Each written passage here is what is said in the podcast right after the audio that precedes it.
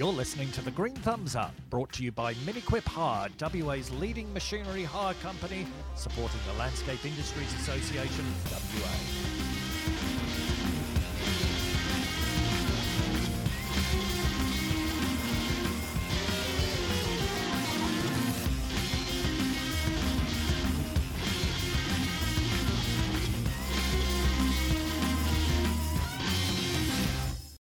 G'day, landscapers. Welcome to another episode of Green Thumbs Up, a podcast brought to you by Miniquip, West Australia's premier earth moving company. Joined with me today is Benno in the hot seat, and we're interviewing Kieran from Open Gardens. G'day, Kieran. How are you, mate? G'day, Nick. How are you? Yeah, I'm all right. All right. Yeah, good. Just nice and nice and relaxed now. We've had a beer or two, and I'm feeling pretty good. Thanks, mate. The afternoon's cool. The weather's gone. Yeah, beautiful outside tonight, isn't it? So, Great. yeah. Fantastic. So, Kieran, how did you start out in horticulture? In horticulture, well, I started out as a 16 year old, and if I did the maths right, that's probably about 43 years ago. But probably, if I go back probably three or four years before that, I started off with an interest in hand watering neighbours' gardens because back in those days, Ben, no one had irrigation. So they went on holidays. The first thing you do is ring up the local kid in the area. Can you come and hand water my garden while I'm away? So that was a paid job. You got Uh, that was an un- oh no, you would have got paid. You would have Yeah. got you know probably five bucks or something. 20, 20 cent bag of lollies Yeah, or whatever it something like was. that. Yeah. And, um, yeah. You were down at the neighbour's place while they were on, on vacation, and uh, there you were hand watering. And of course, when they came back, if it was dead, well, you probably didn't get any money, Nick. No, It was no, like true. green and lush, and they uh, got their water bill. They probably going, God, I'm still not paying him. yeah, well, it's interesting to think back that they're, you know, I mean, irrigation's probably something that happened 60s, 70s, 80s, and now, you know, I, I mean, we wouldn't do a garden without, No. you know, automated retic.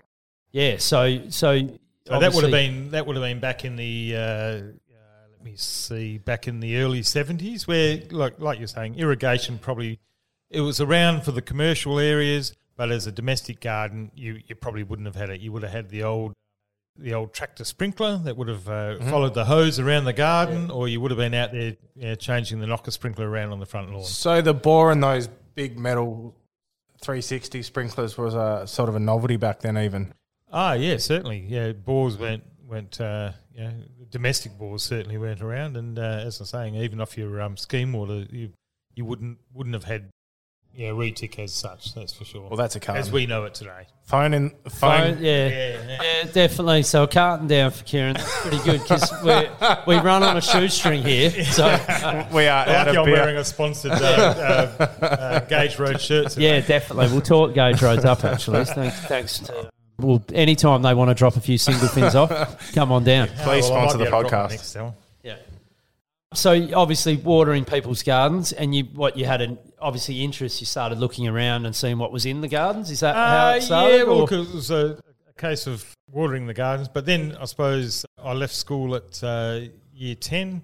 Funnily enough, I started an apprenticeship in catering in, in cooking that lasted uh, three hours.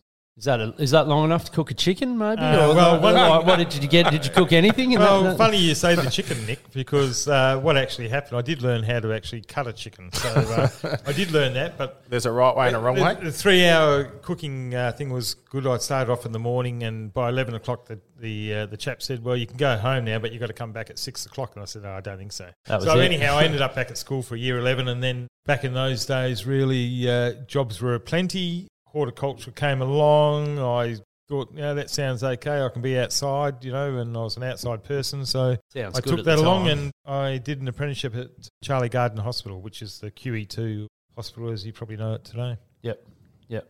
And so you worked there, did your apprenticeship, and how did how, how did it evolve from there? I did an apprenticeship there. It was a four year apprenticeship. We had at the time the garden staff. That's when state governments actually employed people for apprentices. Where it's probably Yep. a bit uh, now that everything's outsourced, they don't tend to take on apprentices. But at Charlie Gairdner's at the time, there would have been four apprentice gardeners. There was probably five or six apprentice plumbers. There would have been the same electricians, carpenters, chefs. They had probably about fifteen apprentices because Yep. it was you know feeding the whole hospital. But the engineering department was a bigger a, a bigger apprentice employer, that's for sure. So, and the, I guess you worked on the grounds around the hospital because, I mean, my wife works at King Eddie and obviously not far. And some of the the gardens are still obviously around, but they've been taken up by new hospitals, new wings. You know, lots of Well, when I was there at Charlie's in the uh, late 70s, we would have had a garden staff of probably 10. yeah, And if you went past Charlie Gairdner's today, you'd see that most of it's taken up by buildings. We yeah. had. There's still a we- little bit as you go. I think down like Yeah, Onslow and Yeah, um, yeah. there's a You- you've got the lake and- area yeah, there, yeah. but that was you know if you take away probably uh, four of those buildings on the lake, Yep. you know, we had the whole lake. We would have had probably a thousand roses in two rose gardens. Yep. So I was under the stewardship of a an Italian gardener who was you know pretty pretty strict in what he did. He certainly didn't muck around too much, and he was a, an avid rose grower. So we would win in the Rose Society. We would win shields and bowls and uh, roses, but we had a thousand to pick from. So is that you know obviously everyone's you know horticulture is such a broad, vast. There's so many things that are involved. Was roses your thing, or did it did it start with roses and move on, or you never liked roses? I mean, some people. Uh, well, I spent a lot of time in the rose garden, and if you ask my wife, she's got two roses at home because I won't plant any. Not that I don't like roses, yeah, but I'm a stickler. If it doesn't fit the garden, I won't put it in. If it doesn't get enough sun, I won't put it in. So she's only got two roses that struggle at the moment, but I probably should do something about that. yeah. So w- what's your love of horticulture? Like where where did you know Oh, obviously my- grew being Yeah, my my work history after that, after I finished my apprenticeship, I had a, a mowing round and a garden round. So I started off myself in my own business at, at 20. yep Started off with the, the lawn mowing and garden maintenance. Um, I then moved into running uh, uh, my another business, uh, Kelly's Horticulture, which still got a tag somewhere, but uh, I was mainly involved in relocation of large trees and, and palms and things like that. So during the uh, the 80s period, 80s and 90s, where you know, I was doing that, and now I work for a um, firm called Hortplan. I've Yep. been with them for about 17 years now. So we run a design, construct, and maintenance business and a, Yep. and a little nursery in Guildford. yeah. So cafe. it is still you've still got the nursery. We have a, uh, a little retail nursery there. Mike and Kim Noonan are the uh, proprietors of that. Yep. Uh, I've known Mike and Kim for probably 30 or 35 years, and I've worked them for probably 17 now. Yeah, okay. Because I've got a mate that I think worked for Hort Plan years and years ago. Like probably even I've been doing this for probably twenty odd years, and he he was working back then. Yeah. Um, yeah, no, Mike and Kim have been in the industry. Mike started out at Kings Park. He did his time at Kings Park. And, and Kim, who does most of the design work, you know, she was uh, the first female gardener at St George's College, uh, not St George's, at Guildford Grammar. Yep. And then Mike ended up at uh, St George's College for a while. They lived in the little house down the front there. So, Yeah, um, okay. so they've been in, in horticulture for, For a long, time. Yeah. Yeah. And how'd you get involved with um, Open Gardens WA? Ah, good question, Ben. How I got involved, there was an ad in the paper, or not an ad, there was an article in the paper by Sabrina Hahn saying that there was going to be a meeting in Peppermint Grove Library for anyone that's interested in Open Gardens WA. And I thought, ah, well, you know, I've been in horticulture for a while, I'll go along and, and, and have a listen, as you do. And uh, at the end of the meeting, unfortunately, uh, or no, not unfortunately, because you don't do it if you don't want to. I put my hand up and said, "Oh yeah, well, I'll, I'll go on the committee." La- or- last man standing. Ah, no. Well, there's a, there's a few people. We ended up getting a committee, uh, probably six or seven people who were, who were keen to get it going. And I must admit, it was driven by the uh, the. I'm just trying to think the the Cottage Garden Circle, which is a, a, a fairly big gardening club Yep. based out of South Perth. or Yeah, they been there once. meetings, Yeah, at South Perth. So they they through their group. They had some eager pe- eager members there wanting to get open gardens back up and running again. So they held the meeting, and and and yeah, the rest is uh, So so what is it? What is, what is Open Gardens WA? Like well, what open, are you? open gardens is as our motto says, it's bringing people and gardens together. And uh, what we what we endeavour to do is uh, open private gardens to the public and to our members, and giving people of Perth a, a look beyond the gate, I suppose, into someone else's garden and uh, and having a look around and seeing what other people are doing. Yep. And so do you actively seek out gardens, or how how do you go about? I mean, word of mouth obviously is one way of, but I mean, how how do how do these gardens how do they we- come to your attention?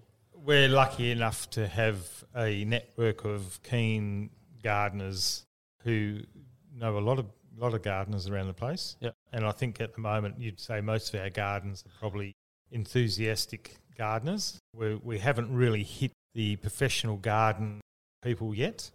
So it's it's probably word of mouth is probably the best way. It's people who know that there's a garden down the street that these people may be interested in opening. You know, you knock on the door and you know, nice garden. How would you like to have 200 people walk through it on a weekend? Uh, yeah, I'm not too sure, but Yeah. uh, yeah, we, we might give it a go. Yeah, I So guess it's it's quite those things. daunting for some people, but some people then, you know, obviously would love to show off their gardens. Oh, I love some some people. You know, most people, anyone who does open it loves it. And Yep. You know, we're all gardeners here. And one thing about gardeners is that they're happy to share their garden successes and also their garden failures. So it's a, it's a good way for people in in Perth to actually have a look and see what is is growing around the place, what might be growing down the road from your place. I mean, we know we can all open up the, the glossy magazines and the and the books that come from all around the world, and you go, wouldn't that be lovely? But sometimes it's practically not going to happen. So to to peek beyond someone's gate and see what they're doing is probably the best lesson that people who aren't gardeners can can actually learn can from. get. Yeah, But Yeah. even professionals can learn something from amateurs because it's a different way of thinking and they're not so bound by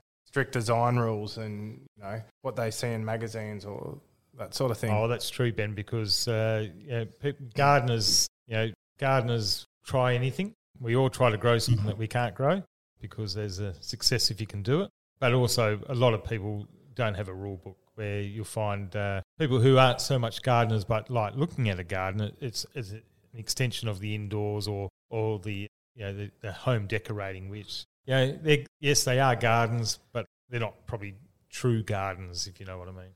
But and that's I guess um, you know talking outside before. There's there's obviously a trend. Well, I don't even think it's probably more of a movement. There's a lot of people involved in indoor gardens at the moment. And for example, I got given a plant before Christmas and allegedly retail for eight hundred something dollars. And the uh, nursery that gave it to me said that these plants are in such demand that they could probably name their price. There is a there is a big focus, and there's getting you know a lot of people are getting involved. Do you see the demographic changing with with gard, gardeners and gardening at the moment, or is it still still not? I think the indoor garden movement, hopefully that will you know drag people outside because after all, there is no such thing such thing as a indoor plant per se. No, no, Yeah. that's true. They they get dragged inside and get looked after. That's correct. But you know, outdoor gardening, I think uh, you know that's the thing that you know really shows the true gardener who doesn't mind getting his hand, you know, getting their hands dirty. a bit like Test cricket versus one day cricket. Hey, Oh, there's no,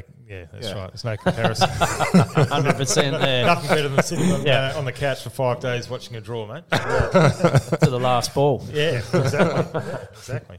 But yeah, look, hopefully uh, the indoor garden people come outside and do a bit. But look, saying that, the indoor gardens, I mean, houses are getting smaller. Yep. People are living in apartments. I think anyone who who wants to be uh, uh, active in gardening or having a bit of green green life around them, I mean, or, or or to them. I mean, the more the more they do, the more it helps all the other industries, the nursery industry, landscape industry. Yeah, it, it can only be good. Yeah, no, definitely Absolutely. more people involved. Yeah. yeah. we need to Yeah. green up all areas, not yeah, just no, that's exactly right, and it's um, it's good to see that people are moving, and I mean we've all heard it before, but the, certainly the, the COVID time, as they tell us, and I think uh, if you're in the industry, you've actually seeing it that uh, there are people who are actually moving out and, and appreciating the outdoors and knowing that oh well I can't go somewhere, I might spend a little bit more on my garden and uh, have my own little paradise in the backyard. Yeah, well, I think I think that working from home and you know those types of those those buzzwords that we started to hear when it, the COVID first kicked off been true, and a lot of people are focusing on where they live. They want their own little paradise. So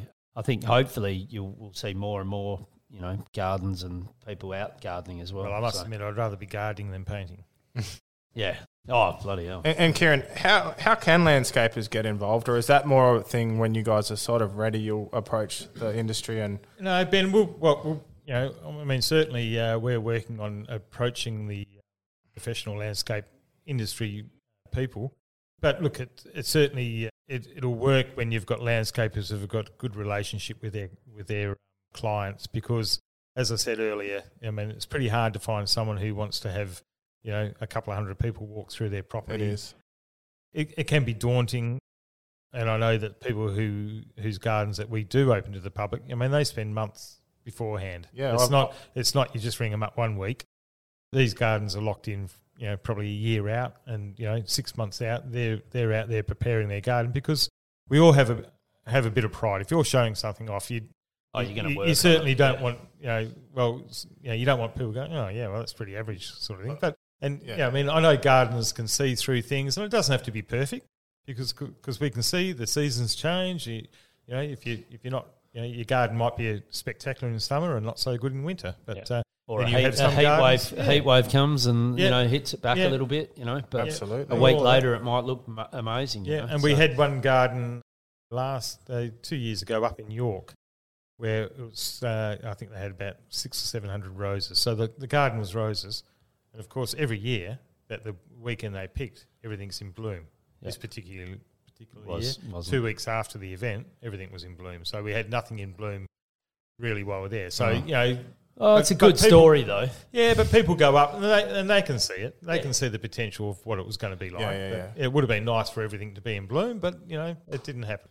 if landscapers do get involved in the future, would you guys provide another like area where there could be competition gardens? And would that be something that Open Gardens would be interested? Well, in doing. that's something that we have talked about um, because we are trying to promote it and we are trying to get gardens. Uh, We're actually, you know, looking at some of the societies to, Mhm. to, to nominate some of their gardens, the horticultural society, the different ones.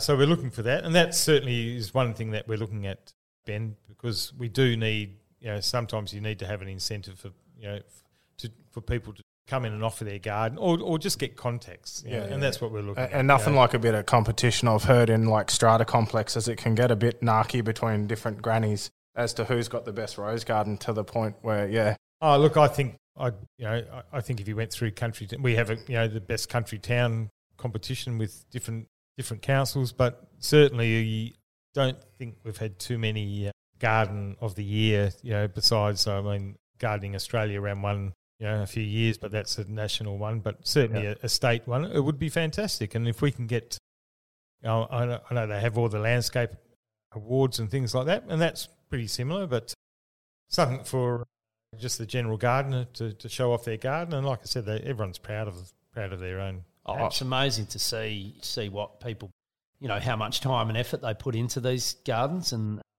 I think we were saying before, when I grew up, we just seem to spend so much more time in the garden, and it doesn't seem to be as popular. But I think there's still a lot of lot of people out there that are are putting in the hard yards, and it'd be great to see more and more of them. Yeah, I think that's that's right, Nick. That's I, think every year there's probably there's there's always a percentage of people who love gardening, and there's always new ones coming into it. And I don't think it will fade. It uh, I think it's still the world's greatest hobby. So. Oh, Or the most popular hobby, so um, it's Well, something that- anyone something anyone that can do it. Anyone that's can right. do it. You know, Yeah. and especially It's living here, Perth, you've got the sun. It's beautiful. I mean, you know, it's Yeah. amazing just getting home and being outside every day. I love it. You know? and if you Um, make a mistake, you can always try again. No, well, there's nothing like mistakes. You Yeah. can only get better. But with open gardens, like I said, our motto is bringing people and gardens together, and that's what we try to do is just get people along to have a look, see that. Oh, well, if they can grow that down the street, why can't I? Yeah. And if you become a member of Open Gardens, um, what does that involve? Look, our membership is thirty dollars at the moment, so it's you know a, a nominal fee really. And we've got probably, uh, I think on the last count, it was about 240, 250 members. So we're increasing our membership. And what that will give you, Ben, is more and more, you know, with trying to find people to open their gardens. A lot of people are happy to have 20, 30, 40, 50 people come through. So we'll offer that as a members event. Yeah. So you get that members event. You know, there's a bit of a newsletter when we can get around to doing it, but we're, we're trying a bit harder and harder to do that sort. So we're still in a bit of an infancy with offering the members, you know, more and more things, but mainly the member will get a reduction at the uh, the door. Is it only members that can win the Lucky Door prize? Uh, no, anyone can win the lucky door prize, but it's a reduction in the price to get there. But it's really it's the membership fee is something that's keeping keeping the organizer organisation running. Yep. As we, even though we're, we're not for profit, you still need some monies to, to, to keep the whole thing rolling. Oh, definitely. Um, and you know, we uh, like I said, it's uh, it's probably the, the members' events that are an exclusive event for members only. So you have the opportunity to, to maybe you know pop along and have a look at a, a garden with only you know forty or fifty people. Yep. Absolutely. And you've obviously seen a lot of gardens throughout Perth and even out in the wheat belt country, WA. Do you have a favourite? Oh, look, I Or love is that it. is I- that is that I, I think all gardens are my favourite. Um, but, oh, look, we had one uh, last year, Ross Burnett, up in uh, just opposite John Forrest National Park. And uh, people may have seen his garden on Gardening Australia, but certainly the, the TV show didn't do it Wow. all the justice because once you were there, it was fantastic. Amazing, and, yeah. and, and Ross has got a nice little garden. It's a mixture of dry planting and, and some irrigated stuff, but he, he's got a little straw bale house, which was fantastic. And it was a warm day the day we were there, and we walked inside, and you could feel the temperature. So the temperature dropped, but yeah, it was just a nice. It was a really Good nice garden, and yeah. and he was really growing on almost no soil. So, Yep.